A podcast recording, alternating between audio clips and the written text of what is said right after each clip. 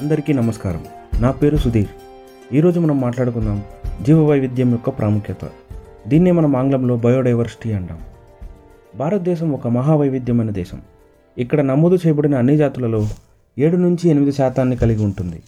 నలభై ఐదు వేల జాతుల మొక్కలు మరియు తొంభై ఒక్క వేల జాతుల జంతువులు కేవలం ప్రపంచంలోని రెండు పాయింట్ నాలుగు శాతమైన భూభాగమైన భారతదేశంలో ఉన్నాయి.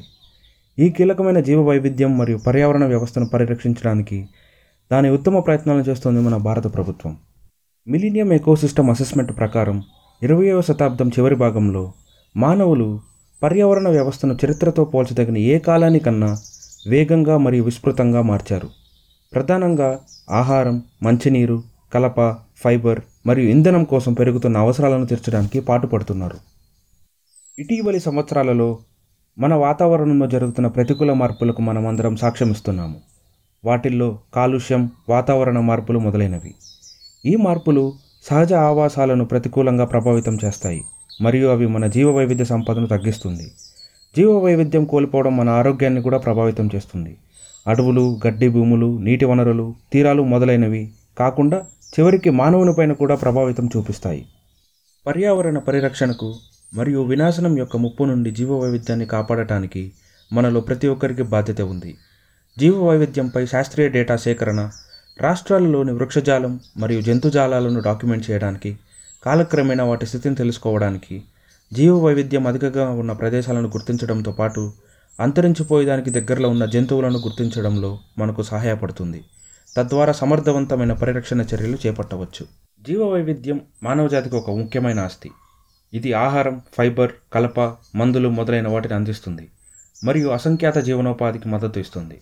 అదే కాకుండా ఇది విలువైన పర్యావరణ వ్యవస్థను సేవలను కూడా అందిస్తుంది. మన ఆర్థిక పురోగతికి పర్యావరణ మరియు జీవ వైవిధ్య స్థితితో అనుసంధానించబడింది.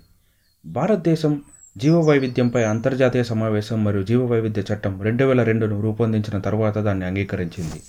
దీనివల్ల జీవ వైవిధ్య పరిరక్షణ జీవన వనరులకు ప్రాప్యత నియంత్రణ స్థిరమైన ఉపయోగం వాటి వల్ల ఉత్పన్నమయ్యే ప్రయోజనాలను మరియు సాంప్రదాయ జ్ఞానాన్ని పరిరక్షించవచ్చు.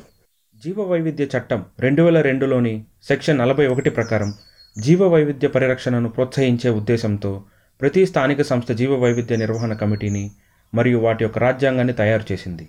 దీన్ని బయోడైవర్సిటీ మేనేజ్మెంట్ కమిటీ అని అంటారు. జీవ వైవిధ్యం యొక్క స్థిరమైన ఉపయోగం మరియు డాక్యుమెంటేషన్ ఆవాసాల సంరక్షణ భూజాతులు జానపద రకాలు మరియు సాగుల పరిరక్షణ పెంపుడు జంతువుల నిల్వలు మరియు సూక్ష్మజీవుల జాతులు జీవ వైవిధ్యానికి సంబంధించిన జ్ఞానం యొక్క చరిత్ర మరియు ప్రజల జీవ వైవిధ్య రిజిస్ట్రార్ల తయారీని సులభవంతరం చేస్తుంది. ఈ రిజిస్ట్రార్ని ఆంగ్లంలో పీపుల్స్ బయోడైవర్సిటీ రిజిస్టార్ అని అంటారు. పీపుల్స్ బయోడైవర్సిటీ రిజిస్టార్లో స్థానిక జీవ వనరుల లభ్యత మరియు జ్ఞానంపై సమగ్ర సమాచారం ఉంటుంది. ఇది జీవనిధి యొక్క నిర్వహణ మరియు స్థిరమైన ఉపయోగంలో మనకి సహాయపడుతుంది. ఉపయోగకరమైన సాధనం మరియు ముందస్తు జ్ఞానానికి సాక్ష్యంగా న్యాయరంగంలో కూడా ఇది ఒక ప్రాముఖ్య పాత్ర పోషిస్తుంది. ఇప్పటిదాకా మనం మాట్లాడుకున్న చట్టాలని మరియు వాటి యొక్క అమలు కోసం కొన్ని అధికారిక సంస్థలను ప్రభుత్వాలు ఏర్పాటు చేశాయి. గ్రామ స్థాయిలో వాటిని ఇందాక చెప్పినట్లుగా బయోడైవర్సిటీ మేనేజ్మెంట్ కమిటీలు అని అంటాం. రాష్ట్ర స్థాయిలో వాటిని స్టేట్ బయోడైవర్సిటీ బోర్డ్స్ అని అంటాం. అదే జాతీయ స్థాయిలో దాన్ని నేషనల్ బయోడైవర్సిటీ అథారిటీ అంటాం. ఇప్పుడు మనం మాట్లాడుకుందాం నేషనల్ బయోడైవర్సిటీ అథారిటీ గురించి. బయోడైవర్సిటీ యాక్ట్ రెండు వేల రెండులోని సెక్షన్ ఎనిమిది ప్రకారం బయోడైవర్సిటీ యాక్ట్ రెండు వేల రెండు మరియు బయాలజికల్ డైవర్సిటీ రూల్స్ రెండు వేల నాలుగు యొక్క నిబంధనలను అమలు చేయడానికి కేంద్ర ప్రభుత్వం రెండు వేల మూడులో చెన్నైలో ఎన్బిఏ ప్రధాన కార్యాలయాన్ని స్థాపించింది. ఎన్బిఏ ఒక చట్టబద్ధమైన సంస్థ మరియు ఇది భారత ప్రభుత్వానికి సౌకర్యవంతమైన నియంత్రణ మరియు సలహా పనితీరును నిర్వహిస్తుంది. పరిరక్షణ జీవన వనరుల స్థిరమైన ఉపయోగం మరియు వాటి యొక్క ప్రయోజనాలను న్యాయంగా సమానంగా పంచుకోవడంపై ఇది ఆయా ప్రభుత్వాలకి సహాయపడుతుంది. నేషనల్ బయోడైవర్సిటీ అథారిటీ స్థాపించినప్పటి నుండి ఇరవై తొమ్మిది రాష్ట్రాలలో స్టేట్ బయోడైవర్సిటీ బోర్డులను రూపొందించింది.